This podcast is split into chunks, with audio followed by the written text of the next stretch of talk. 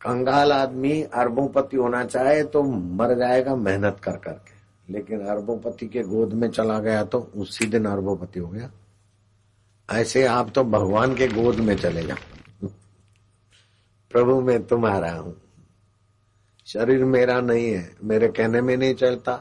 शरीर कहने में थोड़ी चलता है। बचपन बदल गया, जवानी बदल गई। थोड़ी चाहते कि सफ़ेद हो हो जाता है। नहीं चाहते कि बीमार हो जाता है। तो शरीर हमारा नहीं है, हमारे कहने में नहीं चलता तो हमारा कैसे? शरीर हमारा नहीं है। मन भी हमारे कहने में नहीं चलता। लेकिन आप तो हमारे हैं ना प्रभु जी। आत्मा परमात्मा।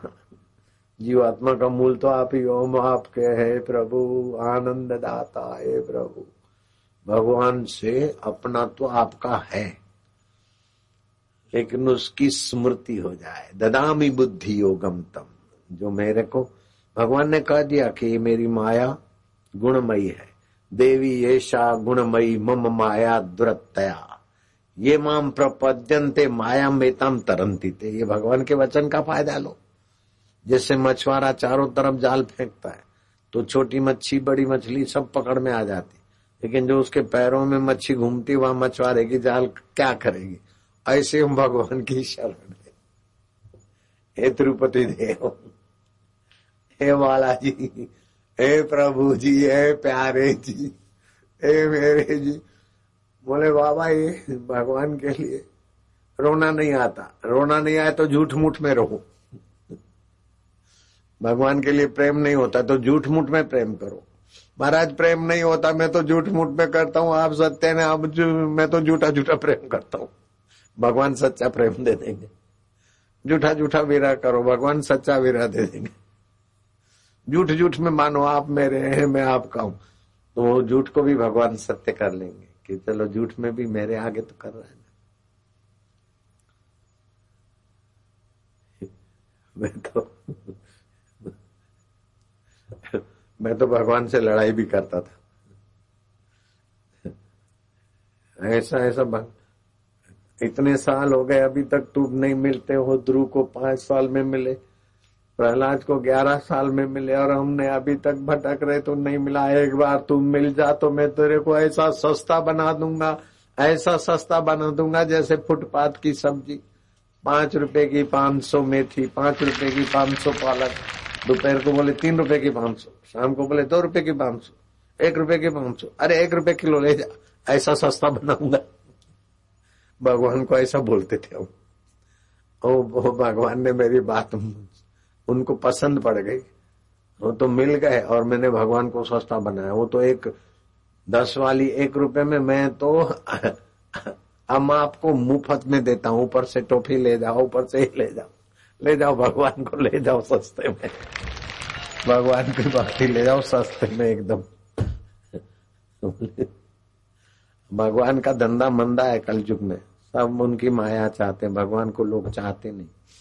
आपके कॉलेज में दो, हज़ार सीटें हैं।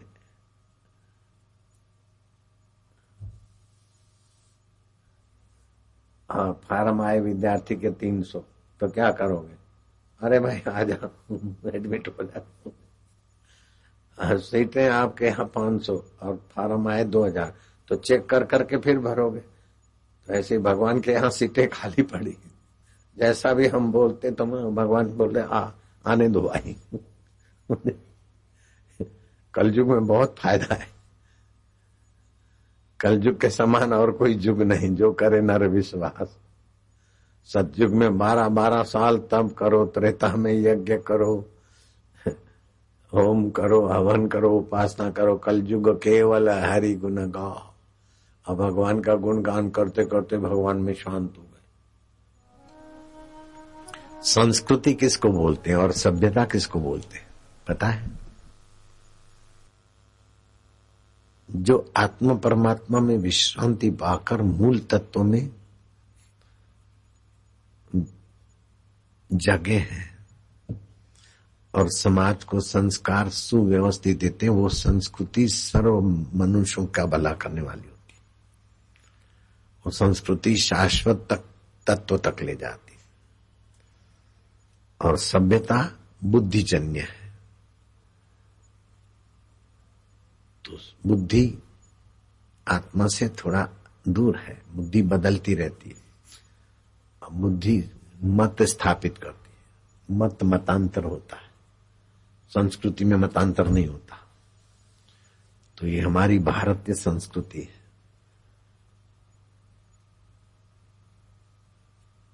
ऐसे ही रोम की संस्कृति थी, यूनान की थी, मिस्र की थी, चार संस्कृतियाँ प्राचीन थी। तीन संस्कृतियों को तो धर्मांतरण वालों ने अजायब घर में धकेल दिया। केवल भारतीय संस्कृति रही और इसमें वैदिक ज्ञान मंत्र इष्ट की पूजा सत्संग और ये पर्व ग्रह नक्षत्रों का वैज्ञानिक विज्ञान भी बोना पड़ जाए ऐसा ये संस्कृति है। विज्ञान की खोजें बुद्धिजन्य है, है? और इसके लिए आइंस्टाइन तड़प रहा था कि मुझे भारत में एक गॉड मुझे एक दो साल और लाइफ देता तो मैं भारत में जाता और भारत के संतों का संपर्क करता। अणु परमाणु किया, उसमें भी कुछ स्पंदन है, चेतना है तो वो क्या है? बोले, वो तो संस्कृति से ही सिखा जाएगा। सभ्यता नहीं सिखा सकती वो। तो बुद्धिजन्य जो ज्ञान है उसमें आधिपत्य पाया, उसमें परिवर्तन है और संस्कृति शाश्वत है। इसके तीन मुख्य अंग है। धर्म धर्म विज्ञान। धर्म हमारे इंद्रियों को नियंत्रित करने की व्यवस्था करता है। आध्यात्मिक ज्ञान आध्यात्मिक ज्ञान हमारी संस्कृति के में मूल तत्व तक पहुंचाता है, चिदाकाश तक। और योग विज्ञान हमारे में सामर्थ्य भरता है। योग से सामर्थ्य आता है। तत्व ज्ञान से परमात्मा की दूरी मिटती है।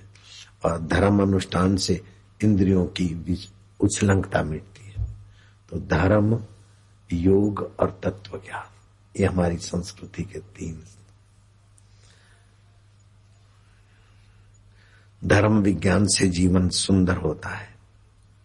अध्यात्म विज्ञान से सब सारी परतंत्रता छूट जाती, मिट जाती और योग विज्ञान से शक्तियाँ प्राप्त होती। ये हमारी संस्कृति हमारा धर्म क्या कहता है कि दूसरे के अधिकार की रक्षा करो और अपना कर्तव्य पालो।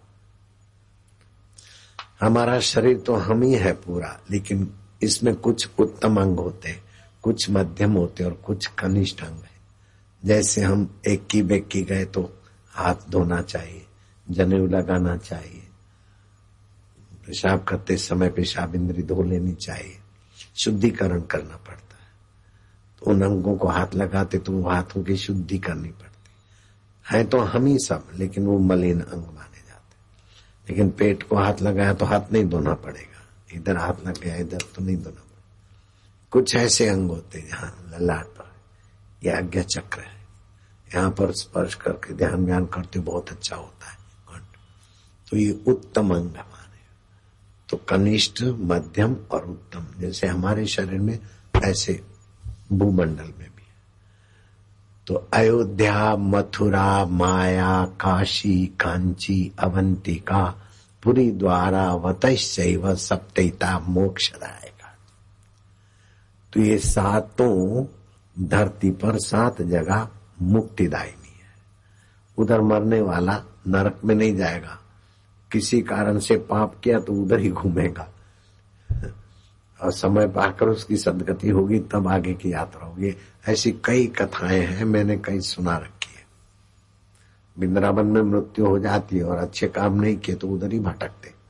फिर वो भंडारा भी करते प्रेत लोग। और बलराम महाराज को भंडारा खिलाते। ये कथा मैंने बताई।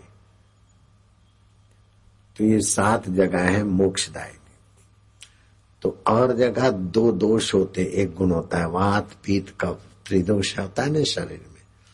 तो जैसे बंबई है, सूरत है तो उसमें कफ और वायु की प्रधानता है। अहमदाबाद में है तो दूसरी प्रधानता है। दिल्ली में है तो पित्त की और वायु की प्रधानता है। लेकिन हरिद्वार में तीन दोष, दो दोष नहीं रहेगा। प्रयागराज में दो गुण रहते ये त्रिगुण, त्रिदोष होता है ना, वात, पीत, कफ। तो यहाँ दो दोष शांत होते हैं। इसीलिए इधर आने से तबियत भी थोड़ी अच्छी ठीक ठीक लगती और मन भी थोड़ा प्रसन्न प्रसन्न होता है। और पर्व के दिन स्नान करते, आनंद और आह्लाद भी आता है। आता है कि नहीं आता? तो इसीलिए हमारे महापुरुषों ने, संस्कृति ने कितनी ऊँची चीज़ दी। सभ्यता में कुंभ नहीं है, संस्कृति में कुंभ है। विश्व के सब मजहबों, धर्मों के लिए सद्भाव है, लेकिन संस्कृति तो तुम्हारी भारत की संस्कृति है। बाकी सब अपने अपने सभ्यताएँ हैं अपने अपने रिलीजियस है अपने अपने पंथ है। मोहम्मद साहब आए, उसके बाद इस्लाम चला। जीसस के बाद क्रिश्चियनिटी चली। लेकिन हमारी संस्कृति राम जी के बाद चली, ऐसा नहीं है। राम भी हमारी संस्कृति में प्रकट हुए। संस्कृति के अनुसार यज्ञ न यज्ञ यज्ञ हुआ, यज्ञ पुरुष खीर कटोरा लाए, तब राम जी आए। तो वेदों से राम जी की सिद्धि होती है। राम से वेद की सिद्धि नहीं है।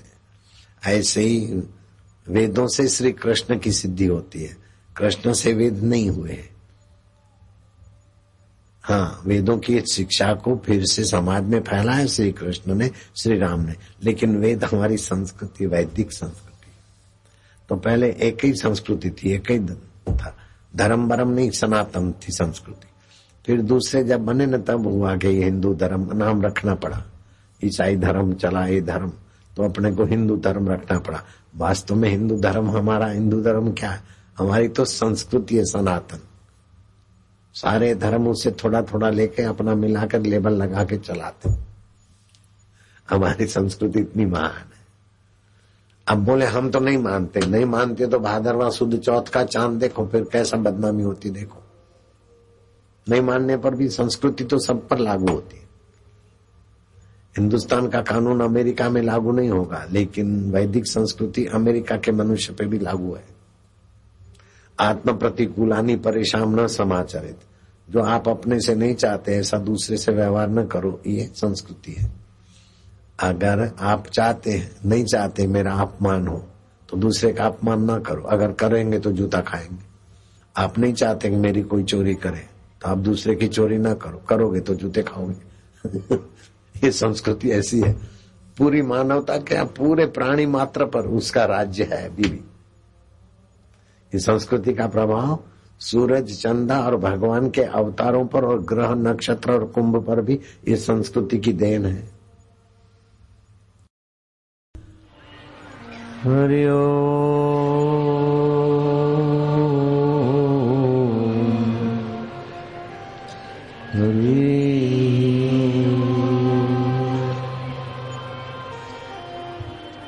राम गए रावण गयो राम गए। रावण गयो। को बहु परिवार।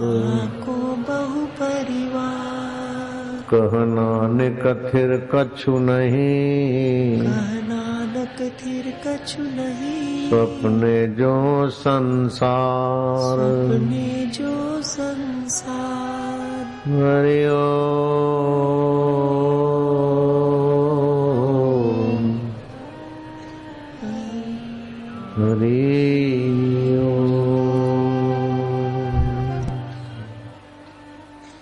जन्म जन्म भर मत फिरो जन्म जन्म भर मत फिरो मिट्यो न मन को त्रास। न मन को त्रास।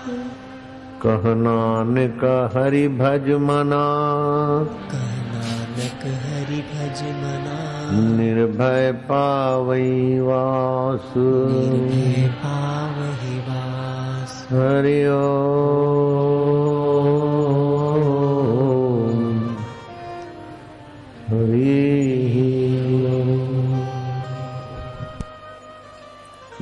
निर्भव जपे सकल भव मिटे। भव जपे सकल भाव मिटे। संत कृपाते प्राणी छुटे। संत कृपाते प्राणी छुटे। नानक सतगुरु भेटिया। सतगुरु भेटिया। मैल जन्म जन्म दे लथे मैल जन्म जन्म दे हरिओ।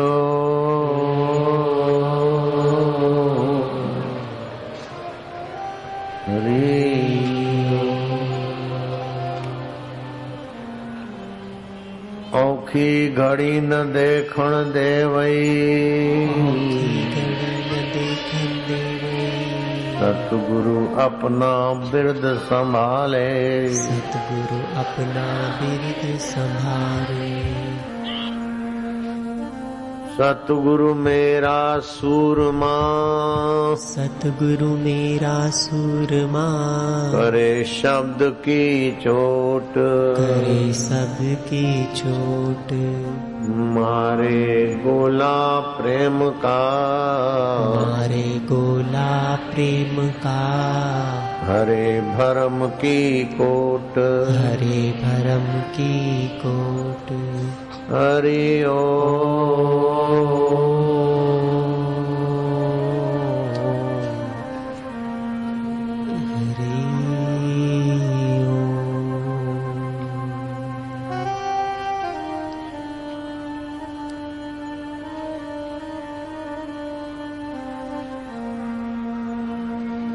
हरे हरि समझग कछु वस्तु नहीं। हरि सम जग कछु वस्तु नहीं प्रेम पंथ सम पंथ प्रेम पंथ सम पंथ सतगुरु सम सज्जन नहीं। सतगुरु सम सज्जन नहीं। गीता सम नहीं ग्रंथ। गीता सम नहीं ग्रंथ। हरि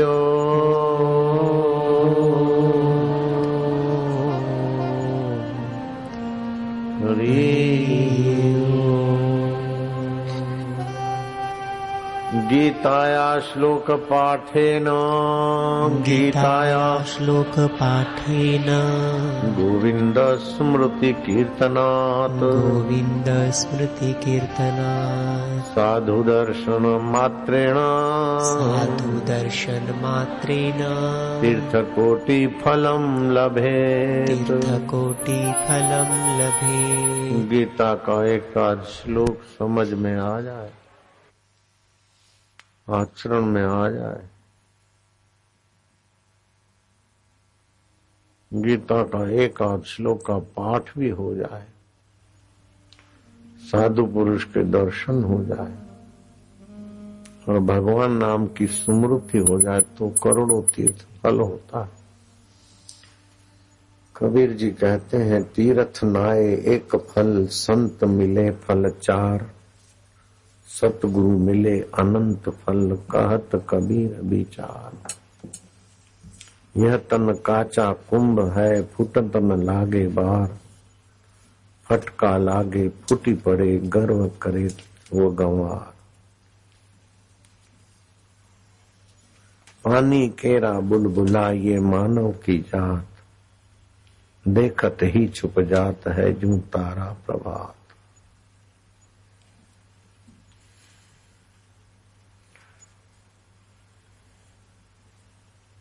कुछ संसारी चीज़ वस्तु और पद के लिए पुरुषार्थ करते हैं उन्हें संसारी लोग पुरुषार्थी कहते हैं। ये पुरुषार्थी लोग सफल होते तो समझते कि हाँ, मैंने किया मैंने किया।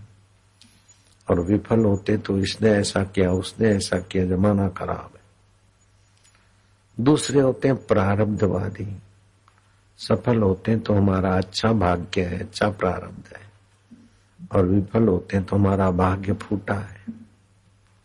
अपने भाग्य को अपने को कोसते अथवा अपने भाग्य को और अपने को सराहते ये दोनों संसार में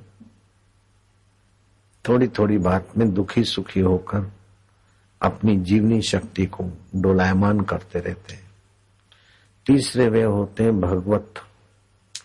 कृपा से भरा हुआ। दिल वाले, भगवत प्रसाद या बुद्धि वाले।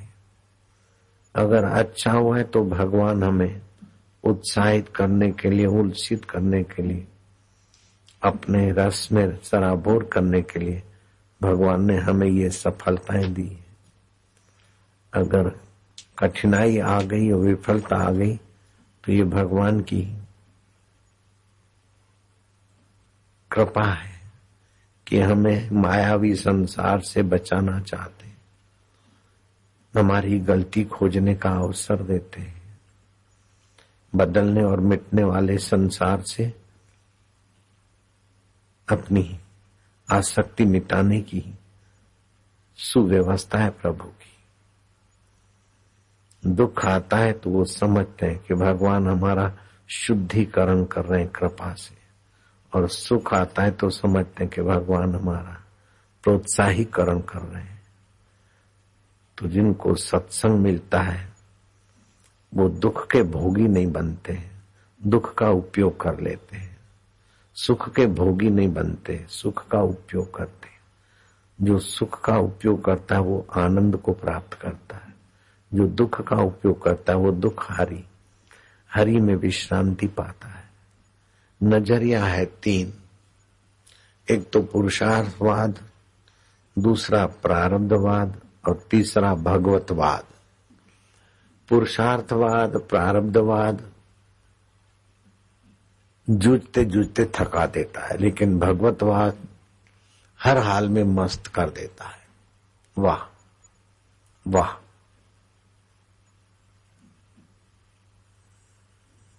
वाह। रहीदास को जेल में डाल दिया। तो कहता वाह, अब कुछ नई लीला रचना है आपको। मुसलमान पीर को भेजा मुझे मुसलमान बनाने के लिए।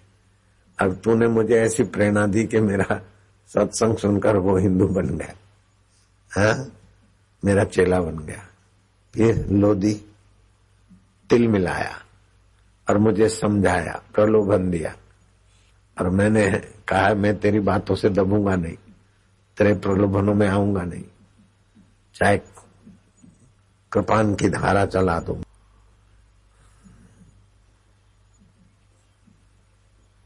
खुदा कुलाम खुदा कलाम कुरान बताओ, फिर क्यों जीव मार कर खाओ? रोजा रखते और फिर मुर्गी मारते। बकरे काटते। खुदा नाम बलिदान चढ़ाओ, सो अल्लाह को दोष लगाओ। दिन भर रोजा नमाज़ गुजारे, संध्या समय पुनः मुर्गी मारे। भक्ति करे फिर खून बहावे, पामर किस विधि दोष मिटावे, जिसमें जीव हिंसा लिखी, वह नहीं खुदा कलाम। दया करे सब जीव पर, सोई अहले इस्लाम। निराकार तुम खुदा बताओ, कुरान खुदा का कलाम ठहराओ। खुदा तो निराकार है, और कुरान खुदा का कलाम है, ये बता रहे हो। जब निराकार है तो कलाम कैसे आ गया? कलाम कहे तो बने साकारा, फिर कहा रहा खुदा निराकारा? ऐसी तात्विक बात सुना दी। मोहम्मद लोधी ने प्रलोभन दिए ठुकरा दिए। आप ठुकरा दिए रहीदास ने। वेद धर्म है पूर्ण धर्म, वेद अतिरिक्त और सब भरमा। वेद धर्म की सच्ची रीता और सब धर्म कपोल प्रतीता। वेद वाक्य उत्तम धर्म, निर्मल वहाँ का ज्ञान। यह सच्चा मत छोड़कर मैं क्यों पढ़ूं कुरान? श्रुति शास्त्र स्मृति गाई, प्राण जाए पुनि धर्म न जाए कुरान वही सत्य न चाहिए। मुझको हूर हज़ार। मुझे बिस्त भी नहीं चाहिए और हजारें वैश्याएँ हूरे नहीं चाहिए। तुम ये करोगे तो तुमको बिस्त मिलेगा, हूरे मिलेगी, शराब के चश्मे मिलेंगे। एक दो बोतल शराब की बुद्धि भ्रष्ट कर देती है तो शराब के झरने एक दो हूर मिले तो आदमी बेचैन हो जाता तो हजारें हूरें मिलेगी। ये आपका प्रलोभन वाला धर्म मुझे नहीं चाहिए। जो गल चले कटार, वेद धर्म है पूर्ण धर्मा। मेरे सिर पर तुम मेरे को धोस देते हो तो मेरे सिर पर तुम कटार चला दो। फिर भी मैं अपना संस्कृति नहीं छोड़ूँगा। एक होती है संस्कृति, दूसरी होती है सभ्यता। सभ्यता बुद्धिजन्य होती है। बुद्धि से उपज है। और संस्कृति जैसे सूरज, किसी के बुद्धि की उपज नहीं है। समुद्र किसी के बुद्धि की उपज नहीं है, धरती किसी के बुद्धि की उपज नहीं है। वो सनातन संस्कृति है, सनातन सत्य है। ऐसे ही हमारा वेद धर्म संस्कृति है। इसलिए हम अपनी संस्कृति वेद धर्म नहीं छोड़ेंगे। धर्म करी कल्याण मिटावे भरमा। धर्म हमारा कल्याण करता है, भरम मिटा देता है। शरीर मैं हूँ, दुख सुख सच्चाई ये भरम मिटा देता है। मैं आत्मा हूँ, दुख सुख आता जाता है, स्वप्न है, उसको जानने वाला चैतन्य अपना है। ऐसा सत्य सनातन वेद है, ज्ञान धर्म मर्याद, जो ना जाने वेद को वृथा करे बकवाद। मैं नहीं दब्बू बाल गंवारा, गग त्यागू बहु ताल किनारा, प्राण तजू पर धर्म न देऊ, तुमसे शाह सत्य कह देऊ। चोटी शिखा कबहू न त्यागू। वस्त्र सामान, देह भले त्यागू। कंठ कृपाण करो प्रहारा। मेरे कंठ पर तुम्हारे कृपाण का भले प्रहार करो। चाहे डुबाओ सिंधु मझधारा। अरे जैसा सुनाया तो तिल मिला गया लोधी जाओ इस काफर को। हाथ में हथकड़ियाँ, पैर में जंजीरें। डालकर जेल में डाल दो। जेल में आए, लेकिन भगवतवादी थे, वाह प्रभु। प्रलोभन भी खूब दिलाए, और उसको सत्संग भी खूब दिलाया, और उसके द्वारा पैरों में जंजीरें हाथों में हथकड़ी न जाने क्या क्या तेरी लीला है। बाहर से तो देखा जाए तो पूरा दुख है, लेकिन अंदर से भगवतवाद के कारण बड़ी शांति। ये तो भगवत शांति में सामर्थ्य आता है। यहाँ तो भगवत शांति और भगवान की लीला मानकर जेल में भगवान से बातें कर रहे और वहाँ मोहम्मद लोधी को दिख रहा है। अरे, सिकंदर लोधी को। अरे, रहीदास। मुँह घुमाए। रहीदास। इधर घुमा, रहीदास रहीदास रहीदास रहीदास। पागलों की नाई भटकता भटकता साँझ हुई, रात हुई। रहीदास, मुँह घुमाए। रहीदास। इधर घुमा रहीदास रहीदास रहीदास रहीदास। पागलों की नाई, भटकता भटकता, साँझ हुई, रात हुई। बड़ी बेचैनी हुई, नींद नहीं आए, अला बांधू, बला बांधू। टूणा, टोटका, धागा, मोर पंख टूण में, फूका फाकी सब कर दी। इसी ने सलाह दी कि ये संत को सताया है। भगवान नाराज़ हुए इसीलिए ये रहीदास रहीदास रहीदास का आत्मा और भगवान का आत्मा एक हो गया है। अल्लाह का। इसलिए रहीदास रहीदास दिखाई देते। उन्हीं की दुआ से तुम्हारा दुख मिटेगा। रहीदास को बाइज्जत बुलाया गया। और रहीदास को मोहम्मद हाँ, सिकंदर लोदी ने मुझे बख्शो फकीर मुझे बख्शो फकीर। तब रहीदास कहते हैं। दंड भी दिला देता है और फिर उनसे माफ़ी भी दिला देता है। तेरी कैसी लीला है प्रभु तू क्या क्या करता है? अकेला तू बैठे बैठे बोर हो जाता होगा। कैसे कैसे इतिहास रचवाता है। पुरुषार्थी को सफलता मिलती तो अहंकार होता, विफलता मिलती तो विषाद होता। लेकिन रहीदास को सफलता मिली तो प्रभु की लीला है। विफलता मिली तो प्रभु की लीला है। और महासफलता मिली तो प्रभु तो क्या क्या तेरी अनोखी लीला है। तो आप तीन नजरियों में से एक नज़रिया अपना बना लो। मैं पुरुषार्थी हूँ, ऐसा करूँ। मैं प्रारब्धवादी हूँ, ऐसा करूँ। अथवा मैं भगवान का हूँ, भगवान मेरे है। तो पुरुषार्थ तो रहेगा, प्रारब्ध का सहयोग वियोग रहेगा, लेकिन भगवान की प्रधानता से आपका चित्त और आपकी मति भगवतमय हो जाएगी। बहुत सुंदर तरीका है। भगवान के साथ एक होना। भगवतमय मति कर लो। जैसी मति होती है, ऐसी गति होती है। जैसी नज़रिया होती है, ऐसा ही दिखता है। पशुओं का मार्केट लगता है ना, मेला लगता है। तो कसाई सोचते हैं कि बारह किलो माल है। चमार सोचते हैं कि छह फीट माल है। बकरे के बाल वाल वाले समझते कि ढाई सौ ग्राम माल है। और जो दूध के लिए बकरे लेते वो समझते कि डेढ़ लीटर माल आएगा रोज। और भक्त बोलेंगे जीव आत्मा है। और संत बोलेंगे, ये प्रकृति का शरीर है, परमात्मा की लीला है। बकरे तो वही के वही। नज़रिया कैसी है? नज़रें बदली तो निजारे बदले। किस्ती ने बदले, रुख तो किनारे बदले।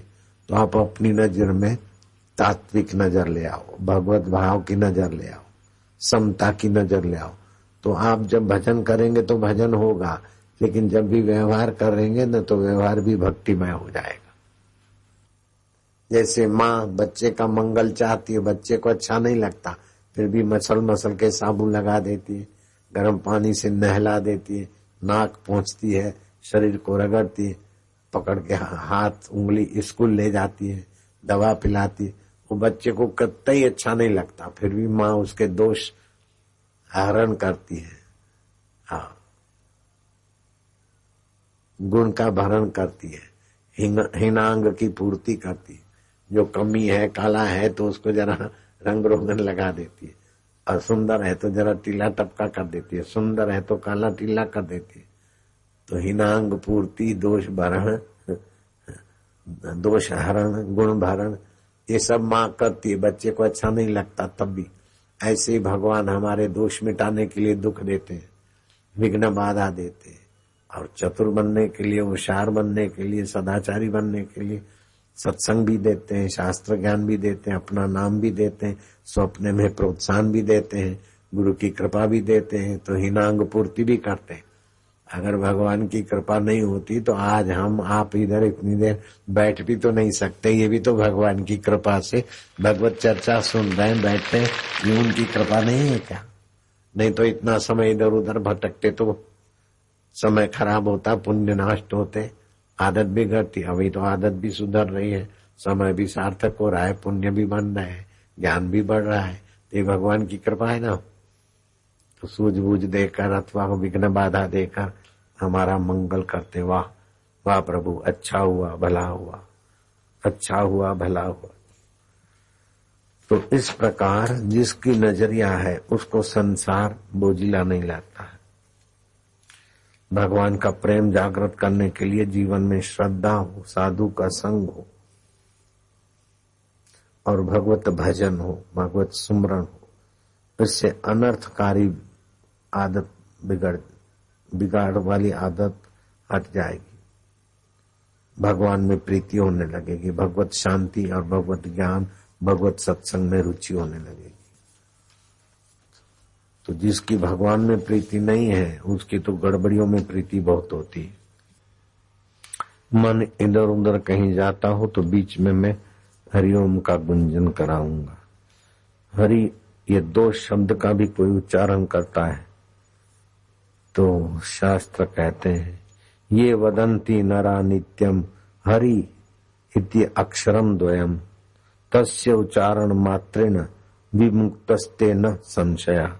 जो मनुष्य हरि, इस दो अक्षर वाले नाम का सदा उच्चारण करते हैं, वे उसके उच्चारण मात्र से मुक्त होने लगते विकारों से, चिंताओं से, और हरि में जब ओम मिला दिया तो कहना ही क्या?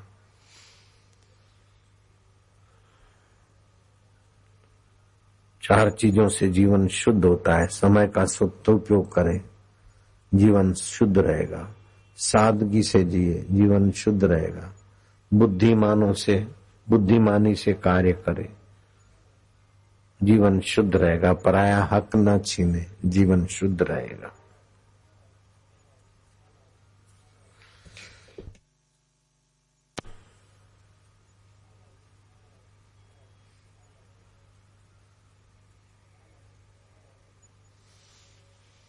समय का सदुपयोग, सामग्री का सदुपयोग।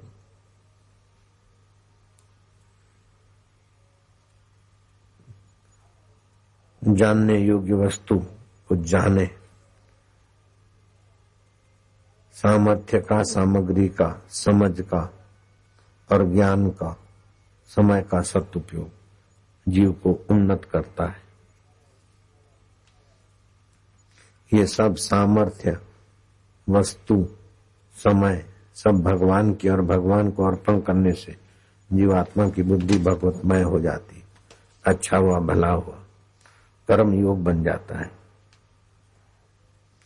ईश्वर दृष्टि बनाने में मदद करता है। भोगों की आसक्ति ने मुझे यही मिलना चाहिए, ऐसा ही होना चाहिए। जो हुआ अच्छा हुआ, जो हो रहा है अच्छा है, जो होगा वही अच्छा है। ये नियम प्रभु का है, वाह। वाह प्रभु वाह अच्छा हुआ, भला हुआ।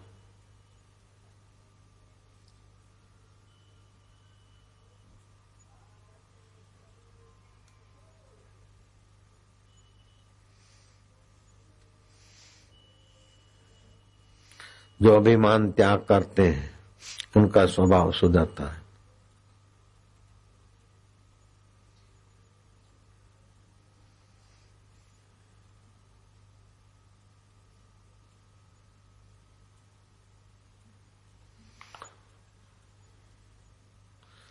जो आदर की गुलामी, आदर की वासना नहीं रखते।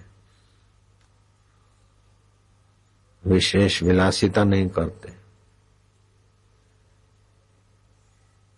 और परहित में लगे रहते। दूसरे का भला चाहते। किसी को बुरा नहीं चाहते, किसी का बुरा नहीं करते। उनका स्वभाव सुंदर हो जाता है। जो झूठ बोलते हैं, जरा जरा बात। कपट करते हैं, अभिमान करते हैं। अपनी हेकड़ी बढ़ाते अपनी बात में अड़े रहते हैं, संसारी वास्तव में। उनका स्वभाव तुच्छ हो जाता है। सत्संग से स्वभाव सुधरता है, सत्शास्त्र से स्वभाव सुधरता है, सदविचार से स्वभाव सुधरता है।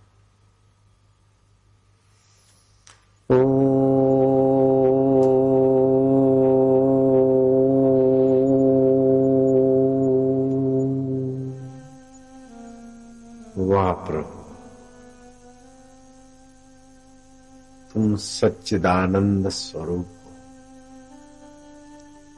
सत सदा रहता है, आप सदा रहते हो। शरीर सदा नहीं रहेगा, फिर भी आप सदा रहते हो। आप चेतन रूप हो, बुद्धि में आपकी चेतना, मन में, शरीर में आप ही की चेतना। आप आनंद स्वरूप हो। अनुकूलता में आपकी एक किरण आती है, सुखाकार वृत्ति होती है। और उच्चारण करते तो आपकी वह शांताकार, सुखाकार और शांताकार।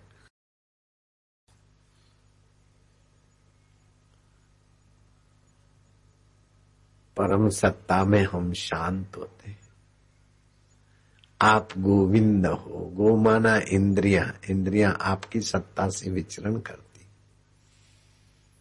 शास्त्र वचन के अनुसार आप गोपाल भी हो। इंद्रिया घूम घाम के थकती और रात्रि को इंद्रिया मन में, मन बुद्धि में और बुद्धि आप में आती है तो विश्रांति पाती है, उनका पालन होता है, थकान मिटती है। आप गोपाल भी हो। आप राधा रमण हो राधा, उल्टा दो तो धारा। ख्यालों की धारा आपकी सत्ता से रमण करती है। जैसे तरंग पानी की सत्ता से रमण करते ऐसे सारे ख्याल आप ही की सत्ता से रमण करते ख्याल पैदा हो हो के मिट जाते, फिर भी आप अमिट हो और मेरे आत्मदेव हो। वो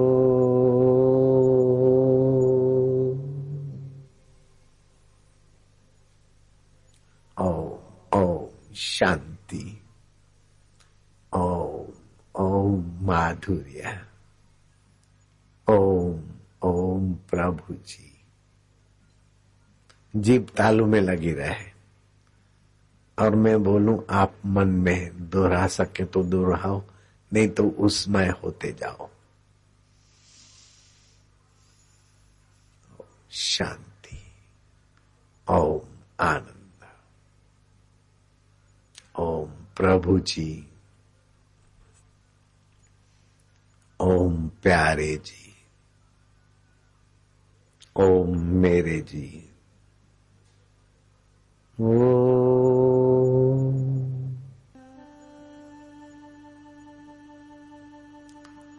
एक टक देखने से भी मन शांत होगा। और श्वास अंदर जाए तो ओम, बाहर आए तो गिनती। श्वास अंदर जाए तो शांति, बाहर आए तो गिनती। इससे भी मन शांत होगा।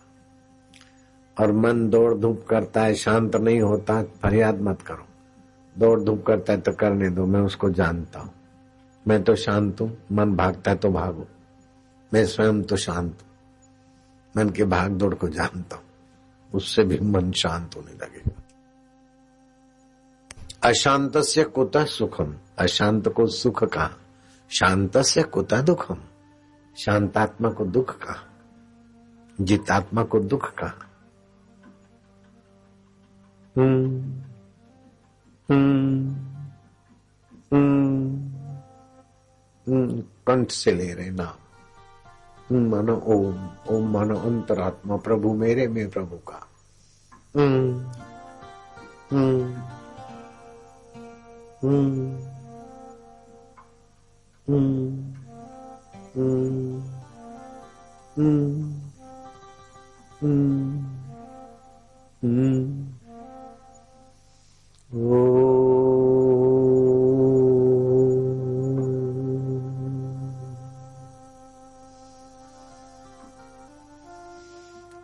कितने भी बन जाए, जब तक हृदय मंदिर में ले जाने वाला सत्संग नहीं मिलता। श्रीनाथ जी के मंदिर में। हंसा नाम की लड़की जाती थी और दामोदर पुजारी उस लड़की को और ठाकुर जी के हीरे को चुरा के भाग गया। वल्भाचार्य ने तो ठाकुर जी को प्रकट करके दूध पिलाया, लेकिन दामोदर लाल जी पुजारी और हंसा, उसकी प्रेमिका, ठाकुर जी के गहने चुरा के भाग गए। इसलिए हृदय मंदिर में जब तक ले जाने वाला सत्संग नहीं मिला तब तक मनुष्य जीवन की मधुरता का स्वाद ही नहीं आता। बेकार हावी हो जाते स्वभाव विजय शौर्यम भगवान कृष्ण से उद्धव ने पूछा कि सबसे बड़ी विजय क्या है?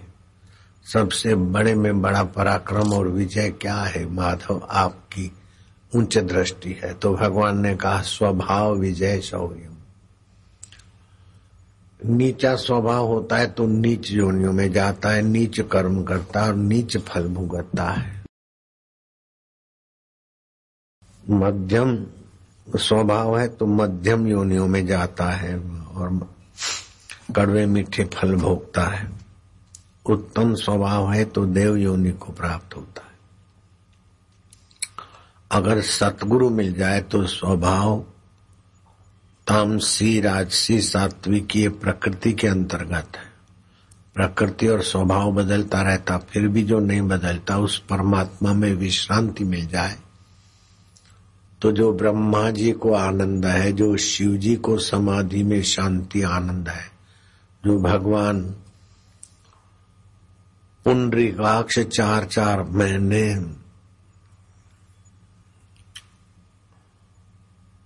उस योग निद्रा में देव शनि एकादशी से लेकर देव जगी एकादशी तक, जिस पर ब्रह्म परमात्मा में भगवान नारायण विश्रांति पाते हैं उस परमेश्वर में विश्रांति पाना सबसे बहुत ऊँची ऊँची उपलब्धि है।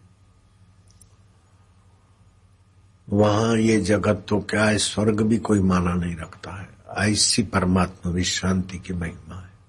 परमात्मा विश्रांति फिर परमात्मा से अलग नहीं होने देगी। जैसे परमात्मा अनंत ब्रह्मांडों में व्याप रहे, ऐसे आप भी अनंत ब्रह्मांडों में व्याप रहे, परमात्मा में और आप में कोई फ़र्क नहीं। ब्रह्म में और आप में कोई फ़र्क नहीं। जैसे तरंग कितना भी बड़ा हो जाए, फिर भी समुद्र नहीं हो सकता। लेकिन तरंग अपने को पानी मान ले तो समुद्र वो अभी है।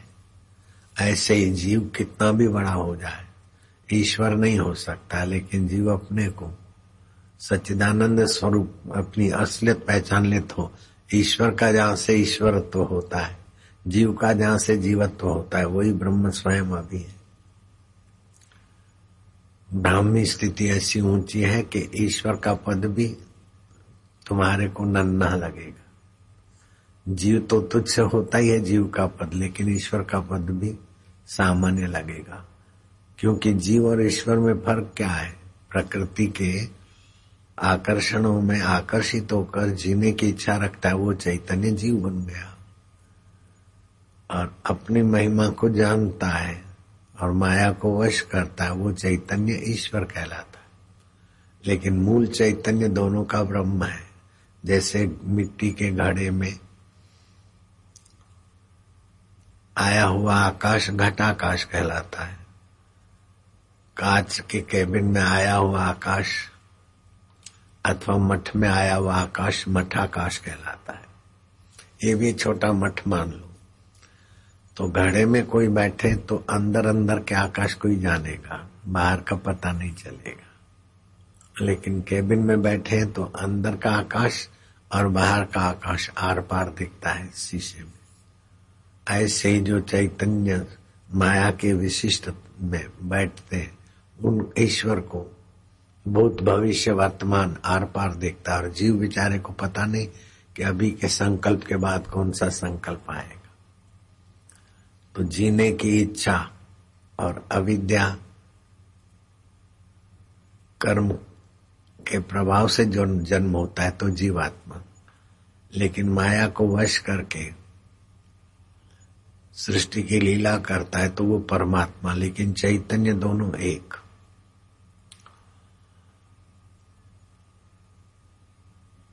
सेंधा रबारी अथवा भूरिया, दातुन बेचने वाला छोरा, उसके घर के बाथरूम में जो ज़ीरो बल्ब जल रहा है, और राष्ट्रपति के पूजा घर में जो सुंदर लाइटिंग हुई है और राष्ट्रपति पद और वो कंगाल हटा दो। पावर हाउस दोनों के घर में वही का वही।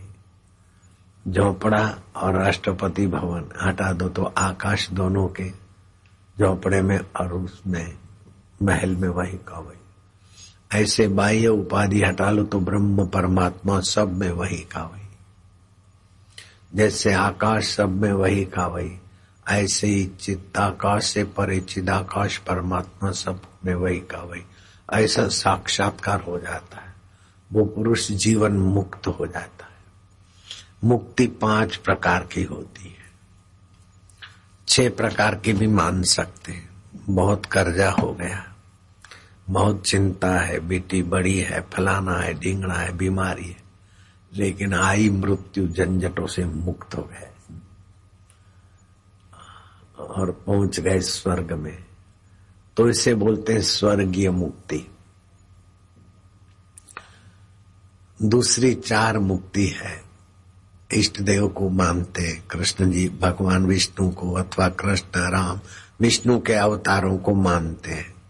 पूजा पाठ करते हैं और उनके जप करते हैं, ध्यान करते हैं। थोड़ा दान पुण्य भी करते हैं, कभी कुंभ आदि भी नहा लेते हैं। तो मर गए तो भगवान के धाम में गए। इसको बोलते सालोक्य मुक्ति। भगवान के लोक में पहुँच गए। लेकिन भगवान के प्रति रुझाव ज़्यादा है। गुरु ने एकाग्रता की युक्ति बताई कि एक मिनट पल के न हिले तो देखो मन एकाग्र होगा। होठ बंद कर दो, ऊपर के दांत थोड़े ऊपर, नीचे वाले, नीचे बीच में जीव लगा बीच में कहीं जीभ न लगे, उसमें ध्यान दो, एक मिनट के बाद मन एकाग्र होगा।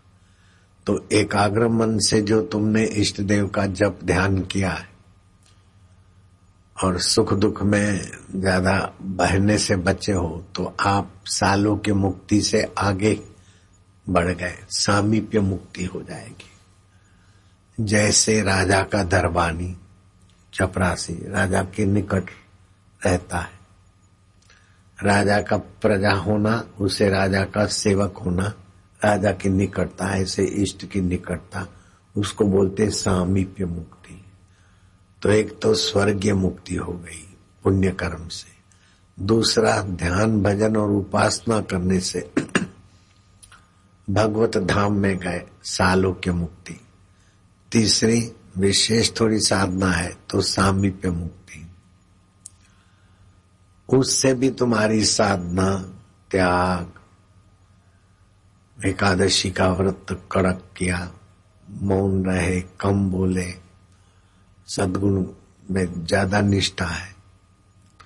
तो सालों के मुक्ति से सामीप्य मुक्ति सामीप्य मुक्ति से भी सायुज्य मुक्ति, राजा का निकट वर्ती मंत्री बन गए। तो चपरासी से तो मंत्री निकट होता है और अधिकार भी ज़्यादा। और फिर उससे पांचवी मुक्ति होती है, सारूप्य मुक्ति। मान लो कि सहायक अभिनियंता deputy prime minister,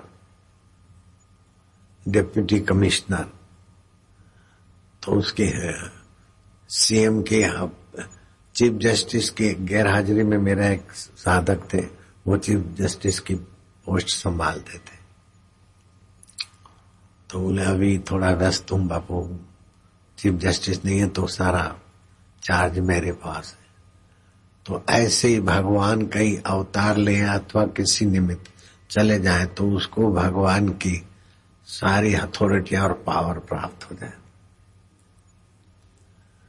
सृष्टि की उत्पत्ति और संहार के सिवाय बाकी का। जैसे काम चलाओ होता है ना, सहायक, कमिश्नर, ऐसे। तो स्वर्गीय मुक्ति, सालोक्य मुक्ति, सामीप्य मुक्ति, सार, सायुज्य मुक्ति, सारूप्य मुक्ति। ये पाँच मुक्ति हो गई। स्वर्ग मुक्ति छोड़ के चार इष्ट लोक की मुक्ति हो गई। इन पाँचों मुक्तियों से एक और परम मुक्ति है, जिसे कहते हैं जीवन मुक्त। मरने के बाद स्वर्ग की मुक्ति मिलेगी। मरने के बाद सायुज्य, सारूप्य, सालोक्य, सामीप्य ये हो गए। लेकिन जीवन मुक्ति, जीते जी मुक्त हो जाए तो उसमें तो ध्यान, भजन, पूजा पाठ जो भी करा सब करते कराते आत्म साक्षात्कारी गुरु की शरण के बिना कहीं तो टिकेगा नहीं साधक। मैं बचपन से तीन साल, दो साल की उम्र से ध्यान भजन में झुकाव था, अगले जन्म के संस्कार थे। और अगले जन्म के संस्कारों का प्रभाव तो माता पिता को भी दिखा। हमारा जन्म होना था, उसके पहले एक सौदागर आया। भव्य झूला लेकर ले लो। भाई, हम क्षत्रिय हैं, हमें धान का नहीं चाहिए। बोले, नहीं नहीं धान का नहीं, तुम्हारे घर कोई ऊँचे आत्मा आने वाला है। हमारे पिता हाना कहानी की, लेकिन उस सौदागर ने कैसे भी करके झूला हमारे पिताजी को थमा दिया। और उसके बाद हमारा जन्म हुआ। और झूला इतना भव्य कि ऐसा झूला मैंने और जगह दिखाई नहीं। बच्चा भी झूले और उसकी माँ भी झूले। और और भी भाई बहन है तो झूले, और ज़रूरत पड़े ना तो पिताजी भी सुकड़ के झूल सकते तुम्हारे डबल बेड फबल बेड कुछ नहीं होते सब बढ़िया लंबा छोड़ा जैसे उसकी घोड़ी पे झूलता था। अब उसको बताना मेरे बस का नहीं पार्टीशन में वहीं रहेगा भव्य झूला था। कुछ भी हो जाता तो आठ दस साल में पाँच साल में भी कई चमत्कार हो जाते थे। हमारा भाई तीसरी की चौथी क्लास में था। तो भाई के साथ छोटा भाई स्नेह के वश चले गए। तो भाई को कविता याद करने को मिली थी। वो सेठ का बेटा याद नहीं किया। तो सभी विद्यार्थियों को मार पड़ती तो उसे उसका वार आया। तो फिर आसुमल नाम के लड़के ने कहा, मेरे भाई को मत मारो, मेरे भाई को मत मारो तो बोले, तू बता दे कविता। तो कविता चल पड़ी, पाठ पैरी रात जो गढ़े पासे गायो थियो गुरगुल्लो गिरनार जो को इता ही आयो। सालक साध सरूद जी की जो कमायो, बीज लखे बोलायो, भेर तुंहिंजे भाण, भेर तुंहिंजे भाण जाने आची जुदा कयो। मूं वटि कमी न आदि आदि तो मास्टर और स्कूल और पूरा बेरानी गाँव चकित हो गया कि इतना सन्ना छोकरा चौथी परीक्षा वालों के साथ भाई के साथ आया और भाई को मार पड़ती तो कविता कैसे बोल दिया। हालाँकि वो कविता किसी ने सुनाई थी हमको पहले। याद रह गया। तो ये अगले जन्म की साधना की हुई हो तो बचपन में ही अगले जन्म के संस्कार जागृत हो जाते तो भगवान ने कहा है कि जो भगवान, जो मेरे रास्ते चलता है और किसी कारण, जैसे बादल घिरे हैं और जोरों से आंधी आई तो बादल तितर भीतर हो गए। ऐसे ही उसने साधन भजन किया लेकिन मृत्यु की आंधी आई तो उसकी साधना नष्ट भ्रष्ट हो गई क्या? अर्जुन ने सवाल पूछा था तो कृष्ण कहते ना स्वल्प धर्म भी आदमी की सदगति का अर्थ है, नाश नहीं होता। तो साधन करते करते पूरा साक्षात्कार नहीं हुआ। सायुज्य मुक्ति सामीप्य मुक्ति की इच्छा नहीं है, उसने तो बस ईश्वर को अपना मान के साधन किया और पहुँच नहीं पाया और मृत्यु हो गई। तो वो साधक मारने के बाद उसकी रुचि हो। तो स्वर्ग में विश्राम कर सकता है रह सकता है, जितनी उसकी मर्ज़ी है। पुण्य के बल से स्वर्ग में जाएँगे तो पुण्य खत्म होगा तो नीचे गिराया जाएगा। लेकिन भक्ति करते करते भगवत प्राप्ति नहीं हुई। अधूरी रह गई साधना तो स्वर्ग में चले गए। अथवा साधना और तीव्र है तो भगवान के किसी धाम में चले गए।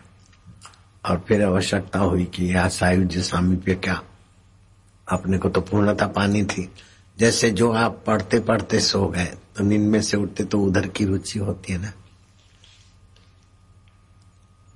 तो ऐसे जिसकी साधना में कोई लक्ष्य की प्राप्ति की है और वो प्राप्त नहीं हुआ तो उसके शरीर पड़ जाने से उसको स्वर्ग लोक की अथवा इष्ट लोक की अथवा ब्रह्म लोक की प्राप्ति होती है। अगर ब्रह्म लोक में उसको अच्छा ही लगता, रहता है तो जब ब्रह्मा जी का महाप्रलय में ब्रह्मा जी अलविदा होते तो ब्रह्मलोक में ऊँचे साधकों को ब्रह्मा जी आखिरी में तत्व ज्ञान उपदेश देंगे और ब्रह्मा जी के साथ वो मुक्त होगा।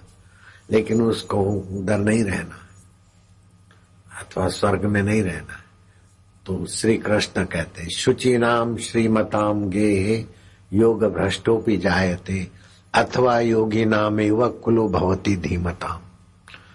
वो मेरा भक्त साधना में अधूरा रह गया है तो स्वर्ग अथवा तो ब्रह्मलोक तक के किसी भी लोक में निवास करके फिर आकर शुचि नाम श्रीमताम गे पवित्र, धनवान अथवा योगी के घर उसका जन्म होगा, जैसे नारायण आया।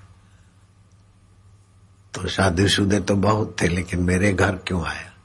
कि अगले जन्म में केशवानंद था, बंगाली साधु। उसकी थोड़ी साधना अधूरी रह गई। नल गुफा में रहता था। तो फिर वो, मैं भी फिर वो तो मर गया, शरीर उनका शांत हो गया तो मैं नल गुफा में रहा। तो उसका जीवात्मा ने मेरे यहाँ आना पसंद किया। तो वो बंगाली साधु की जो आदतें थी वही नारायण की आदतें, अगले जन्म की। चावल अच्छे लगते बंगाली को।